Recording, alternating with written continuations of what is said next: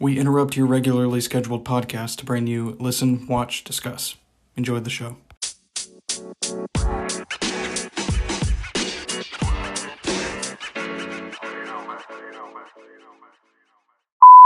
Real quick, guys, before we get on to the episode, I'd like to point out that, as with pretty much everything that I review on my podcast, there will be spoilers for the first season of Inside Job and the fifth season of Big Mouth. So if you haven't seen either of these seasons yet, uh, I suggest watching them first and then coming back and listening to this episode. Uh, but if you don't care about spoilers and you want to hear my thoughts on on the seasons first and then go and watch them for yourself, then by all means you can. So with that out of the way, let's get on to the review. Hey everyone, welcome back to Listen, Watch, Discuss. As always, I'm your host, Brent Aiken.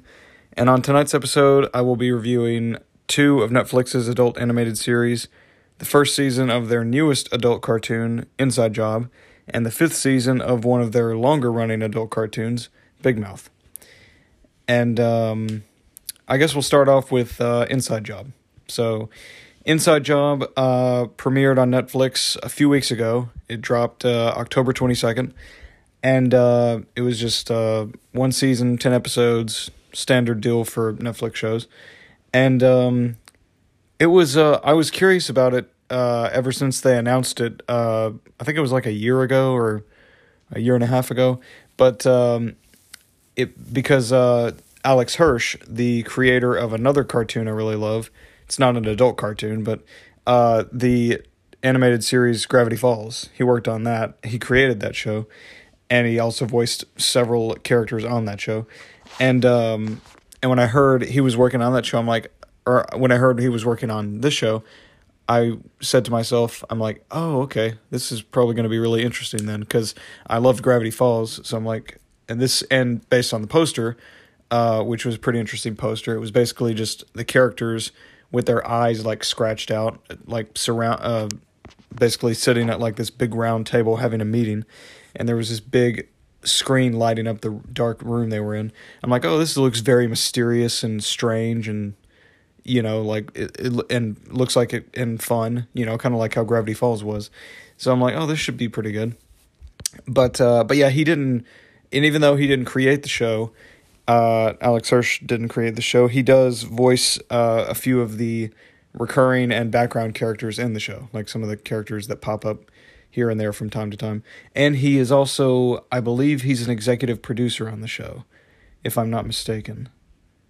Um, yes, he is an executive producer, along with Mike Hollings, Hollingsworth and the creator of the and the creator of the show, Shion Ta, Ta, Takuchi. Ta, Takuchi. Gucci. Uh, I'm I apologize if I'm butchering uh, her last name, but uh, but yeah.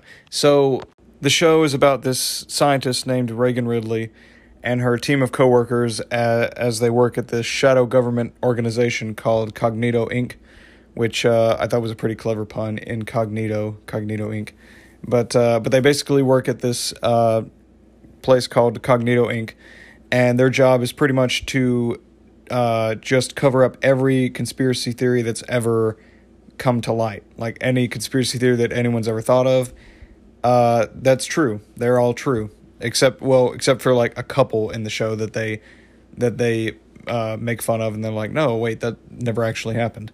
But uh, but most like ninety percent of the conspiracy theories that's ever that have ever come to pass have actually um, do actually exist and or did actually happen or are are legit in uh, in Inside Job, like from uh, Bigfoot to reptilian uh, shapeshift shapeshifters to uh, the real person who shot JFK. You know, like there's a the and and they and what I like about the show is uh, not only is it uh, very funny, but I also like uh, it's very unique and it's very I mean, it is an it's it is a comedy, you know, it, and it is an adult animated comedy, uh, or an adult animated series that happens to be a comedy, which you know isn't really new in the realm of adult animation, but it is cool to see. Um, this, it's cool to see like a workplace comedy, uh, in an adult, uh, in in an adult animated series because we don't really get that too often. I think maybe the closest we've gotten to that I can think of is uh, Bob's Burgers, because uh, and even then that's that's more of just like a family sitcom. I mean, you know, or an an adult, you know, uh, cartoon centered on a family than it is really a workplace comedy. I mean, al- although you know their restaurant is in that, uh, they do live above their restaurant, and that that is about where half the episodes take place. So I guess you could kind of technically maybe classify that as a workplace comedy too. But but yeah, but that's pretty much like the the only one that comes to mind that I can think of that's like even remote that's even remotely close to being a workplace comedy. But uh, but but I really do uh, like that aspect of the show because it's uh, it's kind of something that, like I said, you don't see a lot in uh, adult animation uh, or you know in in adult cartoons. And I also like the like yes, we have seen workplace comedies in general, like you know, like The Office or Brooklyn Nine Nine, or um, Thirty Rock. You know, Parks and Rec. There's you know, there's been a lot of workplace comedies, but I real but what really makes this one stand out is the location, uh, the environment that they're in. Uh, you know, because Cognito Inc. is like this very unique location, this very mysterious organization where there's all kinds of you know weird like like I said reptilian uh, shapeshifters, uh, Bigfoot. There's a an embryo that lives in the water cooler named Steve. Uh, one of the characters, uh, Mike, he's he's one of uh, the members of Reagan's team. He's a he's a talking, uh, glowing purple giant purple mushroom with six tentacles. Uh, one of the one of the characters, Glenn, one of the one of Reagan's team members as well. He's a half man, half dolphin. He's a soldier that basically signed up to uh, fuse his body with that of a dolphin, like you know, willingly. And um, you know, it's just you know the setting, like the location they're in, and the uh, cast of characters is what makes this stand out from like your average workplace comedy. And um, and uh, every episode of the show has uh, some really interesting and unique plots, and uh, they they throw in a lot of funny jokes, like almost rapid fire jokes, like one after the other, and um, and and and they're, they're just some really interesting uh, concepts, uh, and and the and pretty much all of them uh, involve a conspiracy theory in some way, shape, or form, and they they do some pretty interesting things with uh, they they uh, do some they pull some unique twists with some of these conspiracy theories, and and they incorporate them so well into the plots, and they incorporate you know the jokes so well into about you know the conspiracy theories. They incorporate the jokes about the conspiracy theories so well into the episodes as well. Uh, but for example, like the uh, second episode, uh, Clone Gunman is pretty much uh, we find out we meet uh, JFK's uh, real killer. It wasn't Lee Harvey Oswald. It was Grassy Knoll, Grassy Knoll Atkinson, who the reason why he killed JFK was because uh, he had sex with an alien in Roswell, New Mexico, and the alien was uh, about to give birth uh, through uh, through JFK and kind of you know I guess uh, infest um, the rest of humanity, the rest of Earth, you know, with alien parasites. So in order to prevent this, he you know assassinated JFK.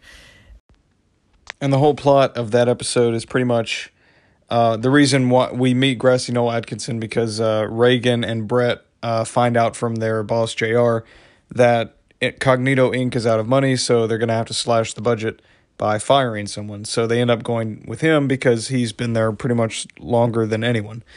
And uh, and in order to get him fired, Reagan decides to release a clone of JFK that you know because they have like this little uh, secret room, you know, where they have uh, clones of like famous celebrities and historical figures and all that, and uh, and they end up releasing a clone of JFK, but he ends up cloning more versions of him and releasing uh, a bunch of and releasing all the other clones, and uh, and then they and then the clones uh, after Brett tries to uh, after he tries to set them on fire with axe with a, a can of Axe and a lighter.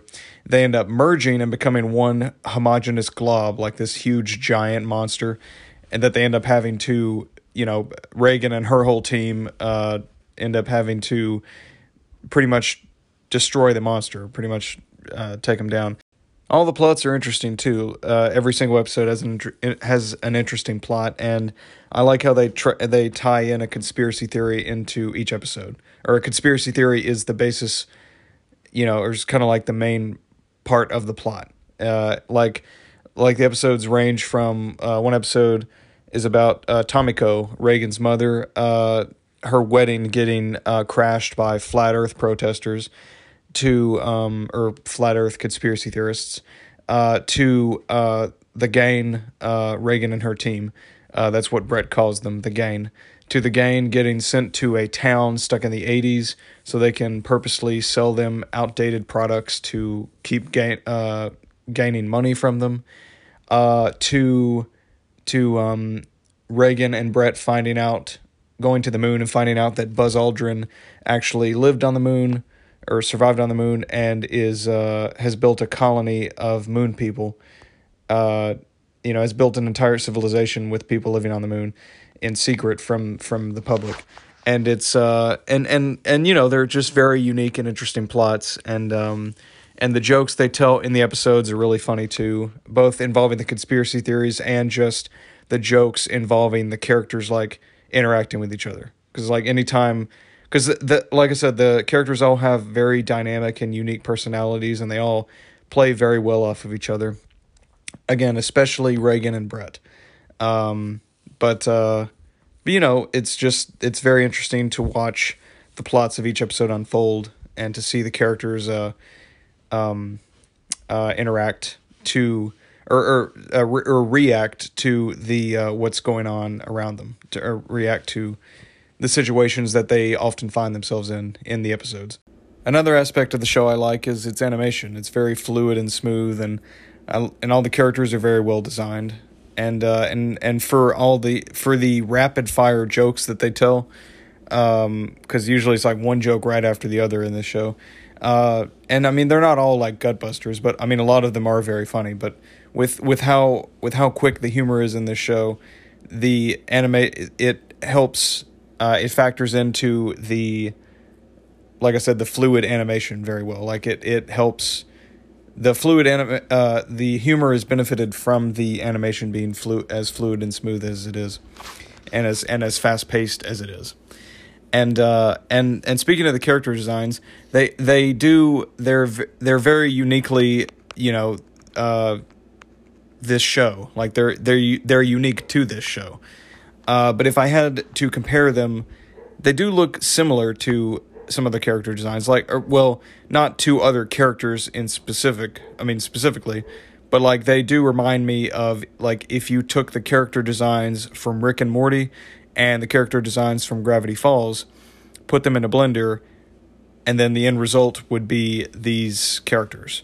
Uh, like I said, they still very much look like they belong in their in their universe. Like they don't look like they like you'd see them in Rick and Morty or Gravity Falls, but they do the, their art style and the their design they remind me very much of like those two art styles mashed together. But they still have like a unique style of their own. Like i mean you like watching this show you couldn't really mistake it for being rick and morty or gravity falls. Like if you had never seen those if you had never seen any of those those these three shows and you were watching Inside Job for the first time, you know you um, or wait no let me let me re- start that over.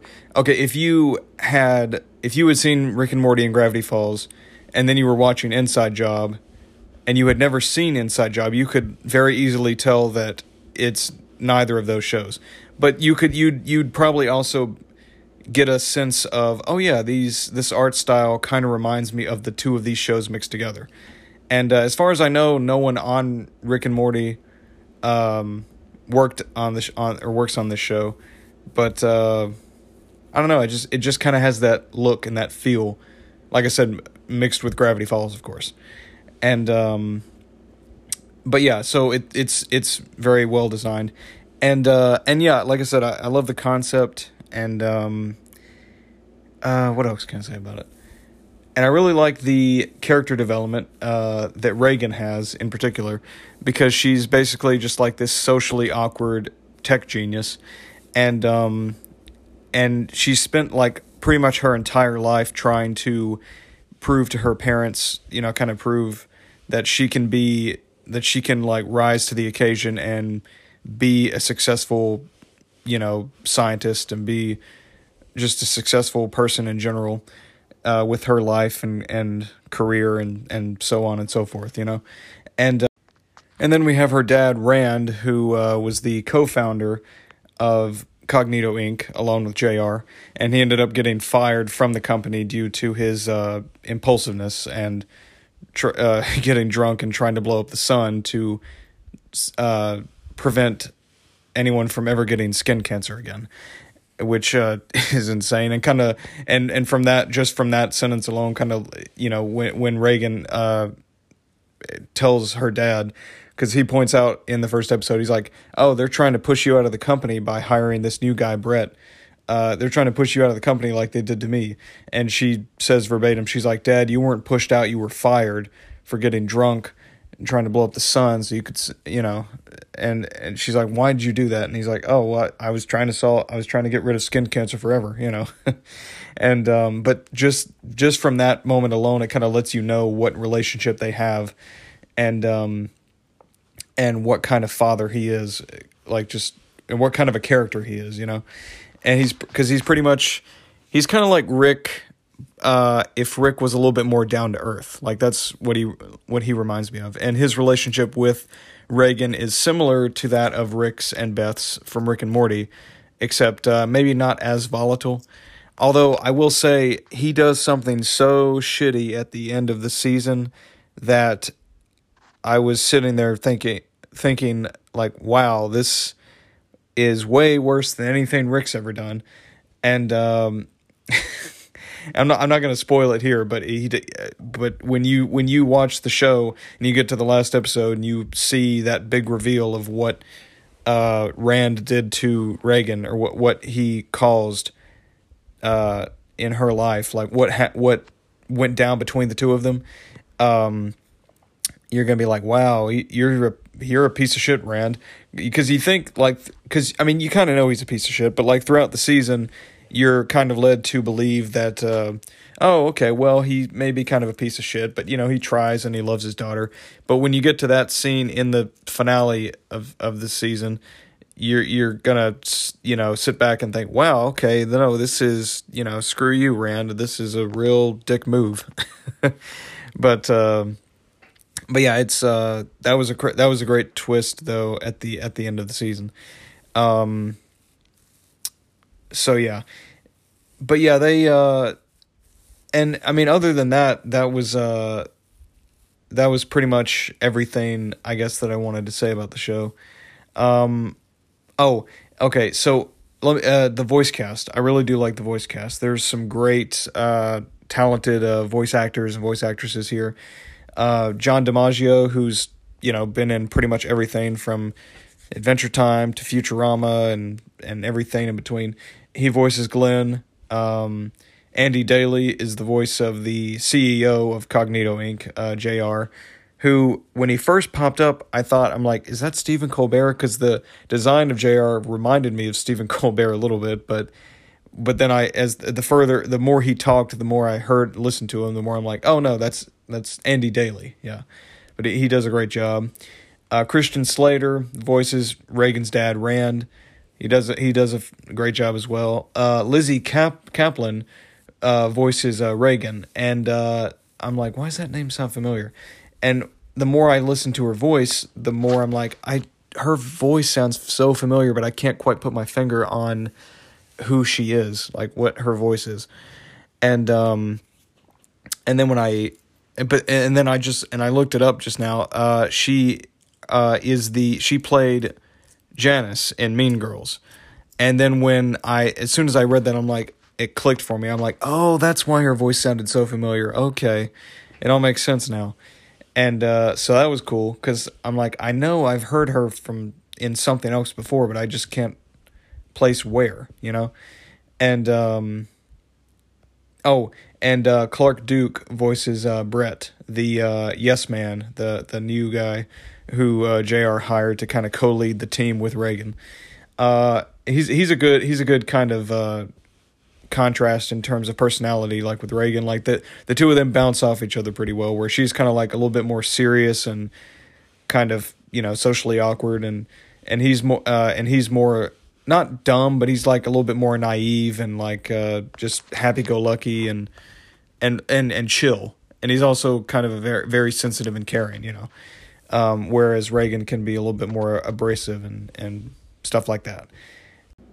But yeah, overall, I'd say that uh, Inside Job is a really good uh, Netflix series. It's another it's another good, unique adult cartoon uh, that I'm glad exists because it's always nice to see a new good adult cartoon uh, thrown into the the uh, thrown thrown into the mix, and um, it's you know got a unique premise, uh, you know, great writing, hilarious jokes, a great voice cast I mean, like, you know, Janice from Mean Girls is the main character, which, you know, she was one of my favorite characters in that movie, and that's one of my favorite movies of all time. So that's freaking awesome. I love that.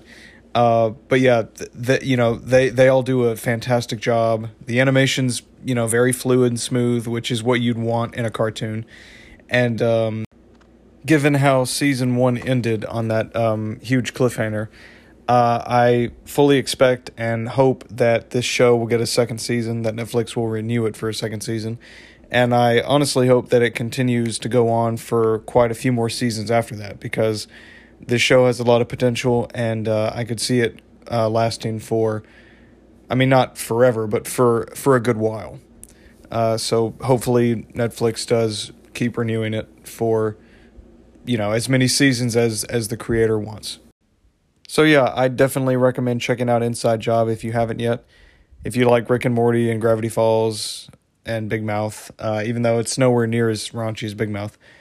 But uh, since it's a Netflix cartoon, I figured I'd add that. But if you like any of those shows, or if you like cartoons in general, I feel like you'll uh, you'll like this show a lot. Oh, and one more thing I forgot to mention. I really love that intro. Like that is one of uh, my favorite intros I've ever seen in a in a cartoon, and one of my favorite intros overall. I think because uh, I just I love it. It's short, sweet, and to the point. Uh, it's you know got great visuals. It's just an instrumental. There's no lyrics. It's just a hip hop instrumental, but it's you know kind of it. But it's it's got a good beat to it. It sounds catchy, and the visuals. You know what the intro shows, pretty much tells you what the show's about like, you know, if you just watch the intro, I mean, you kind of get what the show's about. Um, and it's, uh, and it, it's just, it looks very cool. And it kind of, the intro reminds me of like if the show was on Adult Swim, it kind of gives me like an Adult Swim intro like uh vibe. Like that the if the show wasn't on Netflix it probably would have uh been picked up by Adult Swim. Like I could see me watching this show when I was a kid on Adult Swim like late at night. Um, but yeah, so I guess that just about does it for my review of season one of Inside Job. Um, and uh, now on to the second review of tonight. But first, before we get to season five of Big Mouth, uh, let's take a little break. And we're back from the break. So um, I know that I said that last week that this review was going to be up on Friday. But I recorded the first half and I was kind of tired, so I just decided to um, wait until tomorrow or, or wait until today and um, and record my, the rev, uh, Big Mouth review uh, today and then just post the whole episode today. So if you're wondering, that's why this episode is coming out Saturday today and not yesterday, Friday, like it was like I had originally planned. So, um, but yeah, with, with that being said, uh, let's get on to uh, reviewing season five of Big Mouth. So, if you haven't seen Big Mouth, if you've never watched the show, it's um, it is also a Netflix adult animated series, and it pretty much is um, it's created by Nick Kroll, Andrew Goldberg, Mark Levin, and Jennifer Flackett, and uh, which is a lot of creators for a show. It's four, you know, creators, um, but it's basically about uh, these uh, group of young teenagers, like 12, 13, you know, they're on the precipice of being teenagers, but uh, and some, and you know, it's like 12, 13, 14, you know, around that age. And uh, it's basically just them going to middle school and having to navigate their uh, navigate going through puberty. So like you know, it's just them kind of, and you know, the the whole show is just about them kind of, you know, finding out who they are, uh, you know, dating, uh, masturbating, all that, all that delightfully dirty shit that comes with being a uh, a pervy teenager. But um, and uh, and you know, and a body image. Uh, what else? Um, well, you know, just yeah, pretty much everything, everything and anything that you could think of relating to puberty. This show tackles, and um, and it's uh, it tackles, and and and, uh, when I say dirty, I mean it is like one of the dirtiest shows to ever, you know, be released, like to ever have been animated or voice acted or anything, in terms of like not I mean not I mean including live action shows, but but especially in like the realm of animation and especially in adult animated series, this is probably like you know the phrase pushing the envelope. Well, th- th- this show takes that phrase. It, it doesn't push the envelope. It completely incinerates the envelope with a fl- flamethrower. that is how like batshit insane and gross and disgusting and hilarious this show is. And um and yeah, and, and like I said, even though it is it, even though it is gross, like it it makes sense because when you're dealing with kids dealing with puberty, you kind of expect there to be a little bit of gross out. And also because as typical with adult animation, there usually is a fair share of gross out. Not really to the point where it's like, you know, off-putting or at least to me, you know, but I could I could see how some people would find uh, the show disgusting, especially considering that there are instances where they show full frontal nudity, and um, yeah, it's uh, I could see how some people might find that unpleasant um, to watch. It, but I mean, it's not like it's constantly, you know, it's it's not like it's constant. But I, you know, I, I totally understand if people feel disgusted watching the show, but it um, it's it, but I really do I really do love this show. I uh it premiered like because it's in its fifth season, so it premiered back in at the end of September of 2017, and uh, and when I first watched the show, I'm like, man, I can't believe they someone actually decided to make this show, and um, and what's funny is that like there's a lot of uh, okay, well, yeah, because uh, I was thinking that the entire time I was watching the first season, and by the time the, the season finale rolled around, there was a, a line in the uh, at the end where uh, well okay so the, there are these there's this hormone monster and I'll get I'll get to them in a second. But there's this uh, hormone monster that uh, was talking uh, Maurice. He kind of follows the kids around but he was uh, talking to Nick and Andrew and Maurice is like hey maybe one day you guys will make something beautiful out of this. And Nick's like or Andrew's like what like a show about a bunch of kids masturbating? And Nick's like uh yeah I don't think that would fly. And then Maurice is like, oh yeah, shit, I, I didn't think of that. And he's like, well, maybe if it's animated, we can get away with it, right? And then they all look at the camera, and then the credits start rolling, and and I love that because it, it does address what pretty much everyone who has ever watched this show or anyone who's even heard of this show has probably thought about at least that th- this thought that thought has crossed everyone's mind at some point like i said whether they have watched the show and love it watched the show and hate it and hate and hated it or have only ever heard of the show you know like like because it, it's in its fifth season so it's popular popular enough to where people you know probably like even if you haven't seen it you've at least heard of it and are aware of it you know like they sell merchandise at hot topic for it and and all that and there's pop funkos of the characters you know so so it's obviously you know it's it's gotten it's it's had a few you know it's had a few years to kind of become you know, as popular as like say Rick and Morty or BoJack Horseman, you know. But um but yeah, like everyone has thought has had that thought about the show at some point. It's like uh th- if this was live action, there is no way in hell this show would have gotten greenlit. like this show absolutely had to have been animated because like I mean, you know, like the the things that they do in the show and the things that they show in the show would not have would not have passed the radar if if if these were like actual 12 13 14 year old children doing insane these you know disgusting abhorrent things to each other you know? But um but yeah so but uh yeah so that's pretty much what the show's about. And um and uh the the creators well two of the creators uh Nick Kroll and Andrew Goldberg uh they are the ones who uh their their main characters uh, they play the ma- two of the main characters uh and coincidentally they're both named Nick and Andrew, although their last names aren't Kroll and Goldberg, they're um, Birch and Glauberman.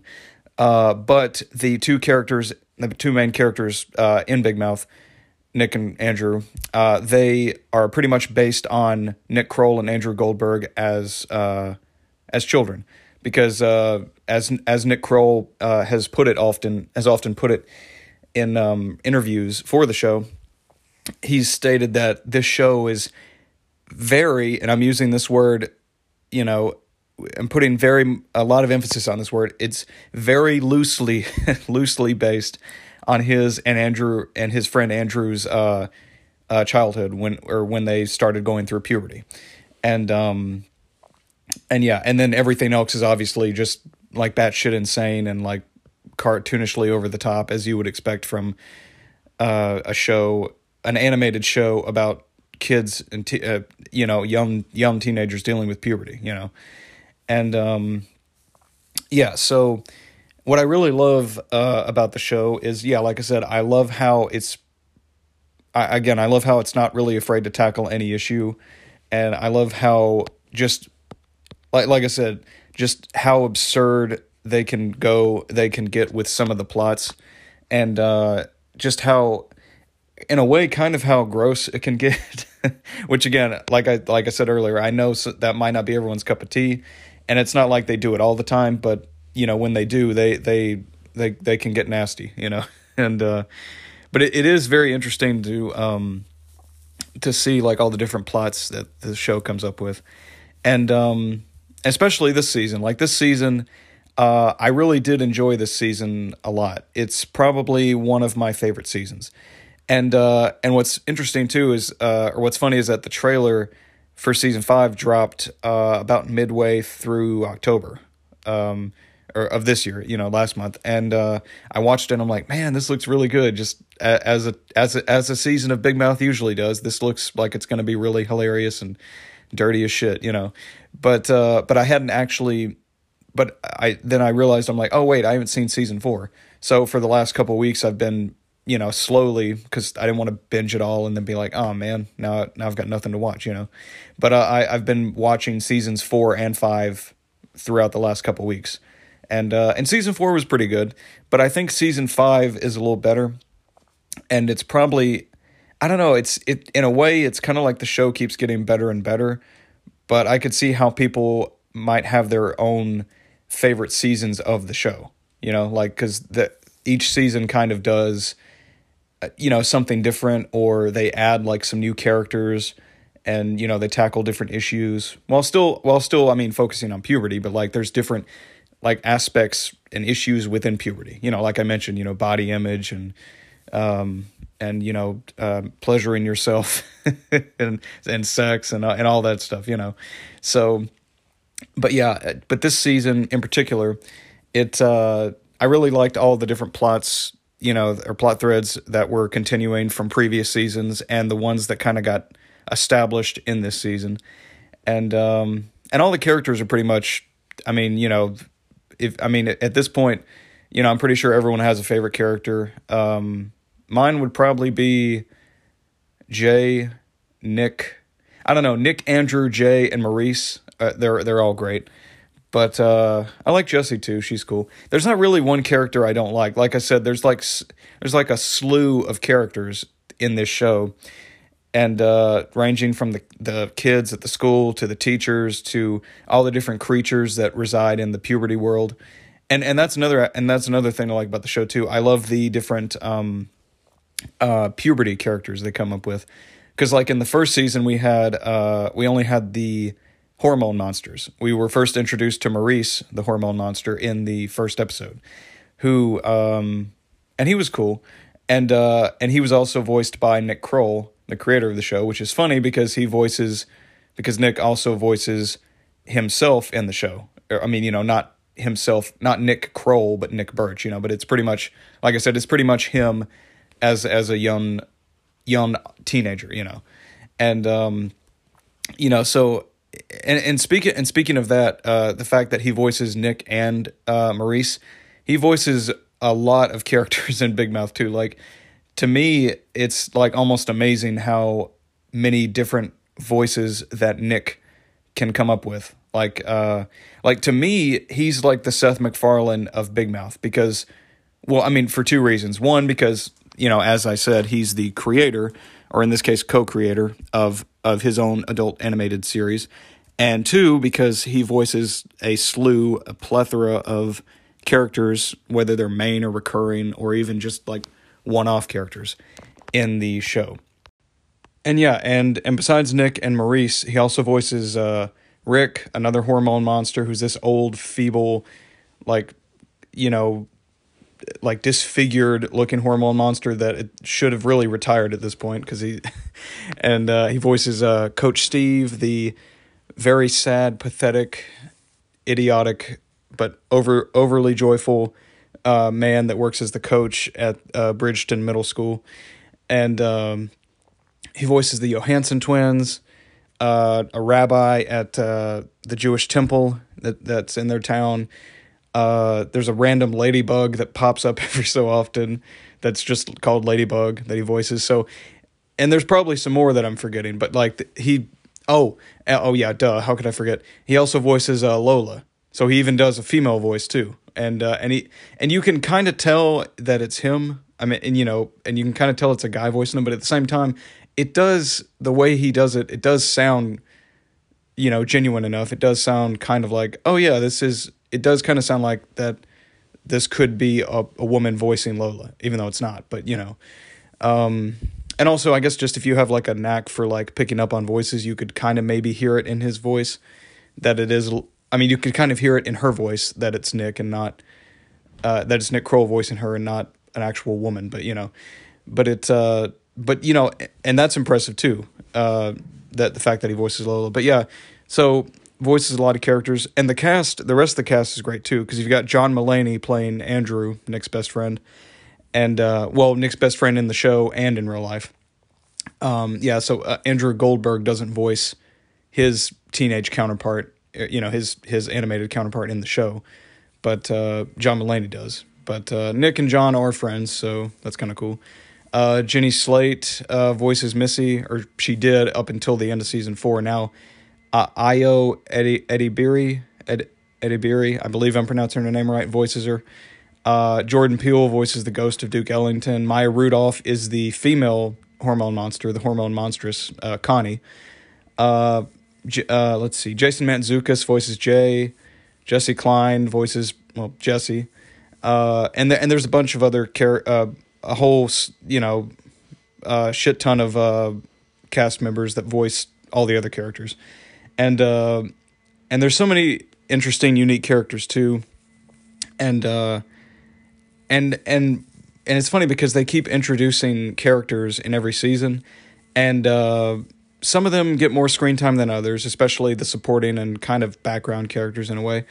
Uh, some of them get you know more screen time than others, but it's uh, but I feel like everyone's had an, enough screen time to where you kind of get to know who they are. You know, uh, like Caleb, like uh, he's just this like socially awkward kid who like states everything matter of factly. Like he'll be like the fire alarm will be going off and he'll be like everyone please run to the front of the school the fire alarm is going off you know and uh and I and you know they use him sparingly, but every time he pops up, it's I don't know why he just cracks me the hell up every time. Just that, just the way he states things so, like I said, matter of factly, and just the fact that he has like a rolly backpack, he's just carrying that around and stare. I don't think he ever blinks. He just stares intensely at every everyone he talks to. He always cracks me up, but uh, but yeah, that's what I'm saying. Like he's a he's kind of a minor character, but like he he is a character that's in the show.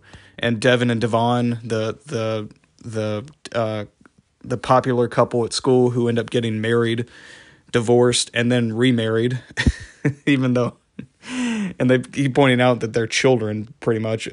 Uh, which is funny because like they're like they legit got married even though they always point out everyone points out oh yeah they're children you know they're they're young teenagers they're they're too young to be married but uh but yeah there's just the the entire cast of characters and and the cast the voice cast all the voice actors and actresses who voice all the characters are great too um and uh but yeah so uh going forward like uh talking talking more specifically about this season in and of itself uh this season is um is is really good i really it had a real a good number of uh really great episodes uh, the first episode, No Nut November, the season premiere, that was great. We got a little voice cameo from Kumail Nanjiani, who voiced himself in the episode. Uh, he had a funny he had a funny line, and um, and and some of the characters that didn't really get that much uh, screen time in like season four, like we we get to see some some returning characters who I wouldn't say they got shafted, but they didn't really get as much screen time in like seasons four and three as they could have. Uh, for example, Ali, uh, who's voiced by Ali Wong, uh, comedian Ali Wong. Well, we get to see a lot more of her this season, which I liked because they introduced her back in season three, and they haven't really done. They didn't really do a whole lot with her in season four. I noticed when I went and watched it, as I was watching it a couple weeks ago. I'm like, they didn't really do much with her character this season. Uh, same with Gina too. Like uh, we get a, a, few like little tiny clips of Gina, but we get way more screen time dedicated to Ali than we do Gina this season. But G- like, like again, she was Gina was another character introduced in season two that we haven't really didn't really do much with after season three. Like she didn't really she hasn't really had a whole lot to do since season three. You know.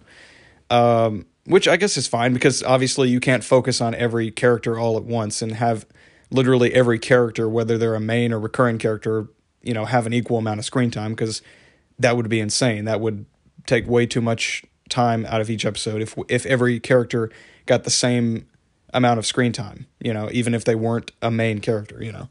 But uh but I mean that's just like a little minor nitpick. I mean, I'd kind of like to see them do a little bit more with Gina like in the next season in season 6 uh cuz they have been greenlit for a sixth season. But uh because I did like Gina in seasons two and three, and when she showed up in season two. But uh, but you know we'll see what they do. But yeah, um, but there there's so many great episodes. And and real quick before I get to the episodes though, the I love all the, uh, I love that they're because basically like I said there there are hormone monsters. We have uh, uh Maurice, the main hormone monster, Connie, the female hormone monstress, uh, or the hormone monstress, uh, Rick who's kind of like this he he's kind of every so often he'll go back to being there's like this recurring joke where every so often uh like if whoever's Nick's hormone monster at the time if they leave Rick will come out of retirement and just be Nick's uh, hormone monster. He used to be Coach Steve's and because Coach Steve you know he spent he took way too long to lose his virginity um it uh Steve ended up sticking with him all the way until he lost his virginity and then moved on to Nick. And then, you know, uh, and then we have Mona, who was introduced in season three. She is basically, she's like this kind of spunky, sassy British female hormone monster. And she's basically follows Missy around. So she's kind of exclusive to Missy.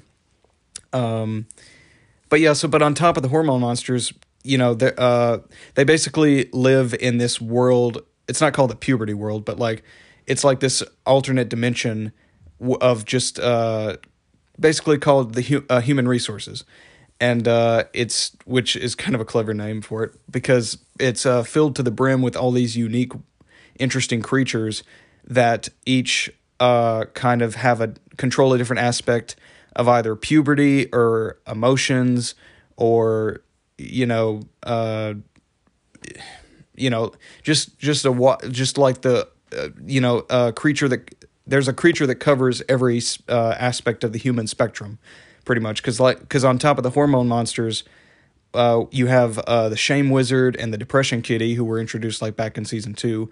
You've got Tito, the Anxiety Mosquito, and the Gratitude, uh, the Gratitude, the Gratitoad, who they were introduced in the previous season, season four. Um, and there's probably some more that I'm forgetting. Oh, this season we're introduced to the Love Bugs and the Hate Worms. Uh, in episode three, titled "Love Bugs," we're introduced to Walter and Sonia, and uh, and they're and they're and they sh- they're you know have kind of a main role in this season as uh, as they're both assigned by by the higher up at Human Resources that oh Nick and Jessi are uh, kind of have a crush on someone, and you know we're we're led to believe that you know Jessi has a crush on Nick, and Nick has a crush on Jessi, and and well we know that Nick lo- has a crush on Jessi, but then we end up finding out that Jessi has um, uh, a crush on uh, Ali, and that's um, very interesting to see that unfold, and um, and it was a good twist at the end because I'm like oh shit because I thought she was going to go with Nick, and uh, and they don't get to and Jessi and Ali don't get together. They you know Jessi doesn't tell Ali how she feels, but you know there there is kind of a sense of oh well that's like a plot thread that that might get resolved next season, and and you know and which is fine because you know obviously not everything has to get wrapped up in a full season. I mean you can leave plot threads dangling to wrap up in future seasons. Like that's totally fine. You don't have to solve everything. You don't have to have everything come to a head at the end of a of a season. You know, you can have things continue in future seasons. But uh, but that that was an interesting love triangle, and the uh, the Jay Lola Matthew love triangle was very interesting to see unfold, and um, that was that was interesting to see how that all, how that craziness all went down. And uh, yeah, that was um, the the and that that Love Bugs episode that was great.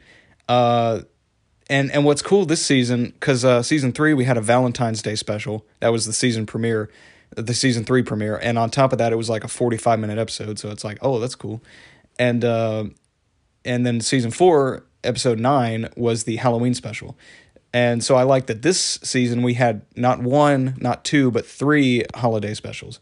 We had a Thanksgiving special that was the fifth episode, just called Thanksgiving. Uh, uh, a very big mouth Christmas, which was the eighth episode, and then we had the season finale, episode ten, re New Year's Eve. So I, am like, oh, that's neat. We had three holiday specials all in one season, and uh, and uh, speaking of the Christmas special, because that that was another one of my favorite episodes this season was uh, I like what they did with the framing device because the it's pretty much just a series of short Christmas stories. Uh, and what and what they did with the framing device was it was basically uh, a puppet version puppet versions of Maurice and Connie set setting up the uh, Christmas stories, like saying, "Oh hey," you know, like Maurice comes out and he's like, "Oh hello there, we're gonna tell you all some great stories tonight," you know, like that. That's his voice, like that's how you know. But uh, but he's like, "Yeah, we're gonna have some laughs, sing some songs, and you know, just have a good Christmas," you know. And and the and they're just like sitting in a cabin in the middle of this snowy mountainside, and and they're setting up for a party and. and but but I what I liked I'm like oh shit this is cool because like they haven't really like switched up uh, and tried different animation styles before. So I like that we're I like that they uh, went with puppetry for the Christmas special. That kind of was an interesting choice. And um, or at least for the Connie the Maurice and Connie segments because the rest of the episode for the most part was animated in the traditional style of the show. And um, and oh, and then they also did kind of like this comic book style with uh, well, Jay has this dog, uh, this pit bull who's literally named featuring Ludacris, which is a hilarious joke because Ludacris is featured in a lot of Pitbull songs.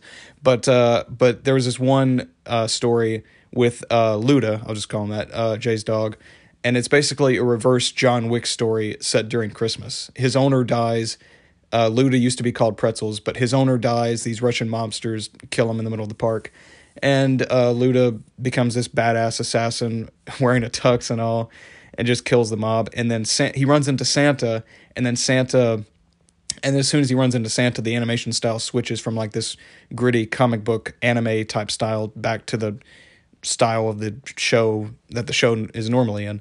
And uh, and Santa drops uh, Pretzel, you know, Pretzels at the time. He drops him off to Jay's house and he renames him Luda. And I never thought we'd get to see the origin of Jay's uh, pit bull, but we did.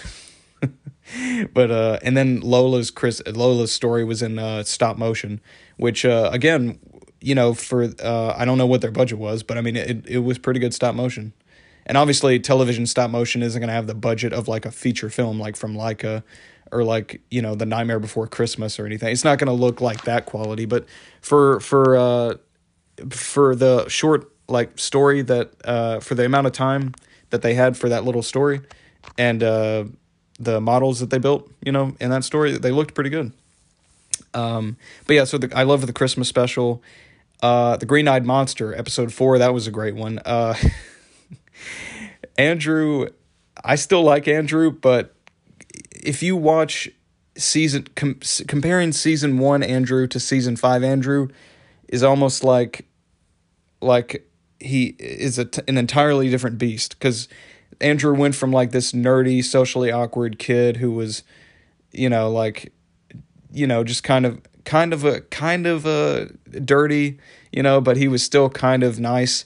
And he's st- he's still nice but like he's kind of gotten a little creepier and like more perverted and horny as the seasons have progressed to the point now where you know like this episode and it was still good. I still laughed. It was a funny kind of albeit slightly creepy but it was an interesting story uh basically what happened in the like this a subplot in the episode is uh there's a the the students uh get a substitute teacher for one of their classes, uh, voiced by Adam Scott, who when he popped up, I'm like, is that Ben from Parks and Rec? That holy shit, that is Ben.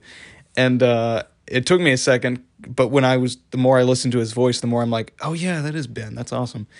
And um, but yeah, there there's this uh, Andrew ends up becoming like it, it's it's like he almost has an obsessive crush on on the teacher, and. Uh, even though and you know and it's obviously creepy for several reasons but it's kind of played fun it's kind of played for laughs because you know like obviously andrew is is we know andrew's taking this too far uh and um but it starts off it, it starts off kind of like oh he's just like he wants the teacher to he thinks the teacher's cool and he wants to be his friend but then it kind of devolves into almost like like i said an obsessive stalker with a crush type of type of deal, and uh, and and you know it.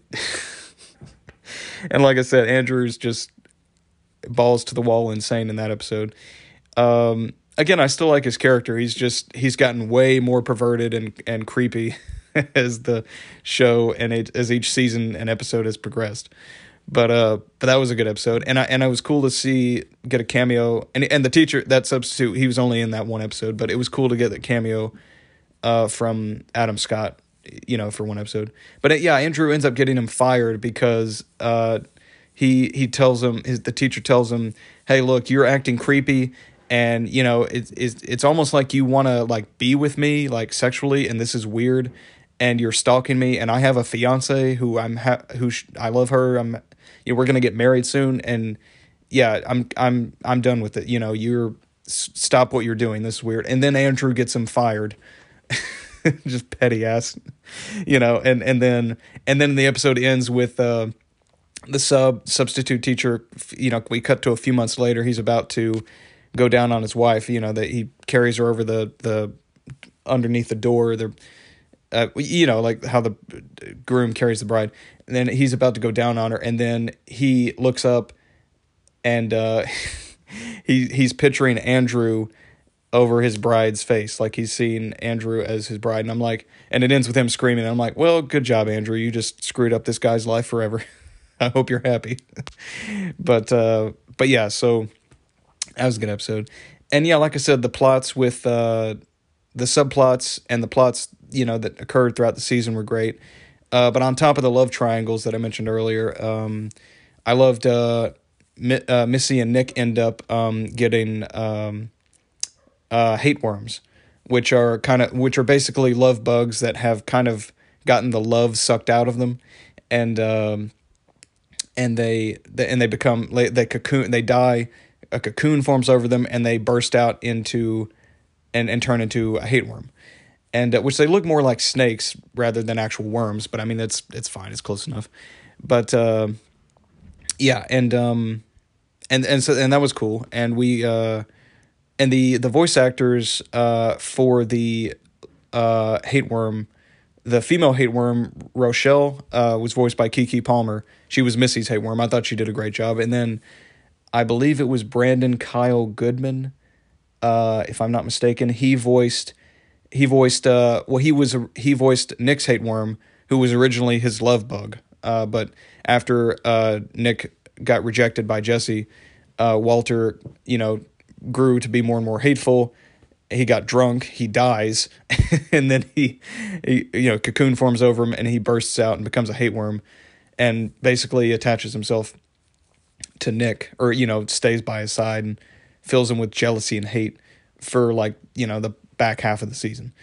And um, but uh, I think it was. Let me look. I'm pretty sure it was Brandon Kyle Goodman.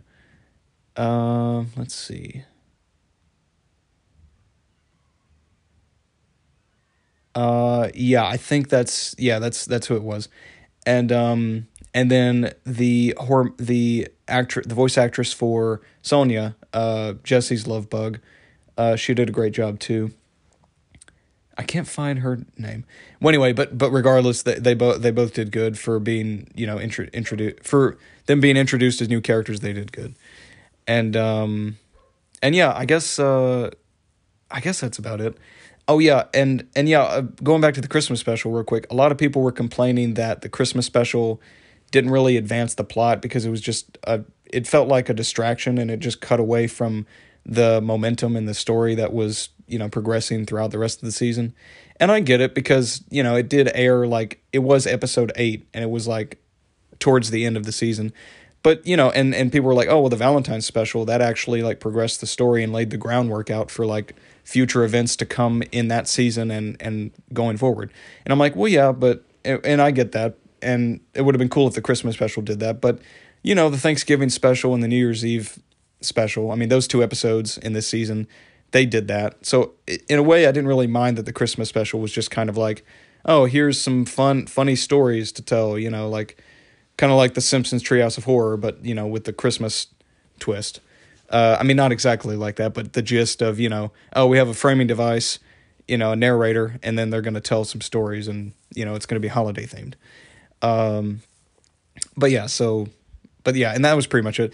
Oh, and I do love the finale. I love that because uh, the show often does throw in some like very meta fourth wall breaking jokes. As I mentioned earlier in the season one finale, when Maurice mentions, "Oh, maybe if the show's animated, we could get away with with uh, airing it, right?" And they turn and look at the audience like, "Haha, nudge, nudge, wink, wink." That you guys just got done watching the first season of that of what we just described, you know. But uh, but in the in the season finale, uh, Nick after he uh, cuts ties with Walter because he's like, you know what, I, screw you, Walter, I hate you. You're just making my life miserable. He ends up, uh, well, you know, uh, uh Walter ends up, uh, him and Walter end up going to Human Resources, and he uh, talks to the person in charge. I'm like, oh shit, we've never met whoever's in charge of the puberty world of Human Resources, and when we met him, it was real life Nick Kroll. It was actually the creator Nick Kroll and I'm like, holy shit, that's awesome. Like I was like, I legit like pumped my fist in the air. I'm like, hell yeah, that was because I'm like, oh shit, that was a good twist. I didn't see it coming. I didn't expect it. And uh, and I always love when cartoons break the fourth wall, and I always love whenever they incorporate like live action elements into uh into an episode or a scene.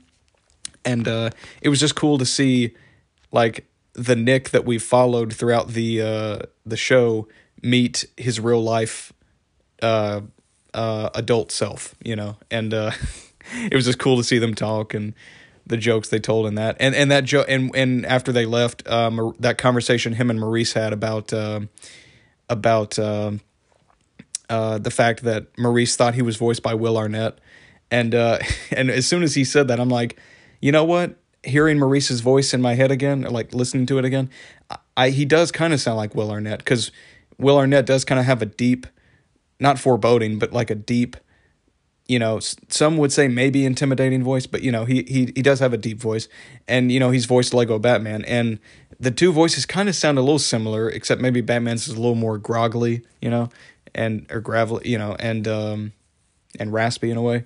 But uh, that was a great moment. And the season ended on a good note with uh, Devin and Devon getting back together, and um, at their New Year's Eve party, and um, which I mean they, full disclosure, they were a toxic relationship, and they probably shouldn't have gotten back together, but and uh, but I mean you know what it's it's fine. I mean that's couples, uh, you know, that's couples do that in real life all the time. You know they fight, they make up and they probably shouldn't get back together, but they do, and it's like, well, you know, good for them, I guess. But, but yeah, obviously they were a horrible couple, but they got back together for whatever, for God knows whatever reason, and um, but yeah, the Matthew Jay Lola love triangles solved.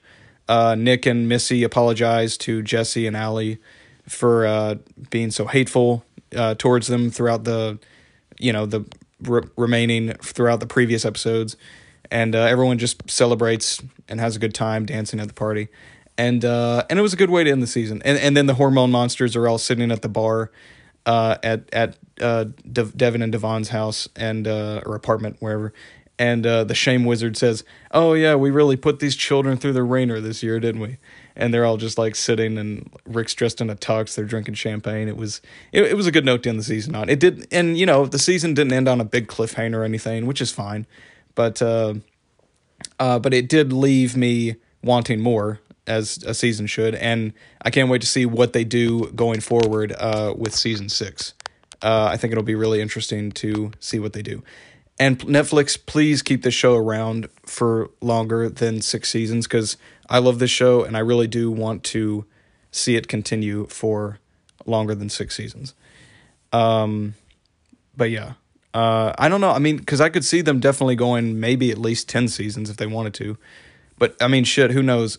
Look, Family Guy, The Simpsons, and South Park have all been on for 20 plus years at this point. So, I mean, if they can keep it going and not really lose steam, or even if they have lost steam, even if they can keep it going and not lose steam, uh, then that's good. I mean, you know, but uh, who knows? It depends on if Nick Kroll and the rest of the crew, you know, the rest of the voice actors and creators and animators, if they want to keep it going, and it depends on if Netflix want to keep it going. I mean, the show's still popular, so I don't see why they wouldn't want to keep it going. You know, milk that shit dry. You know, but uh, but yeah, hopefully it does.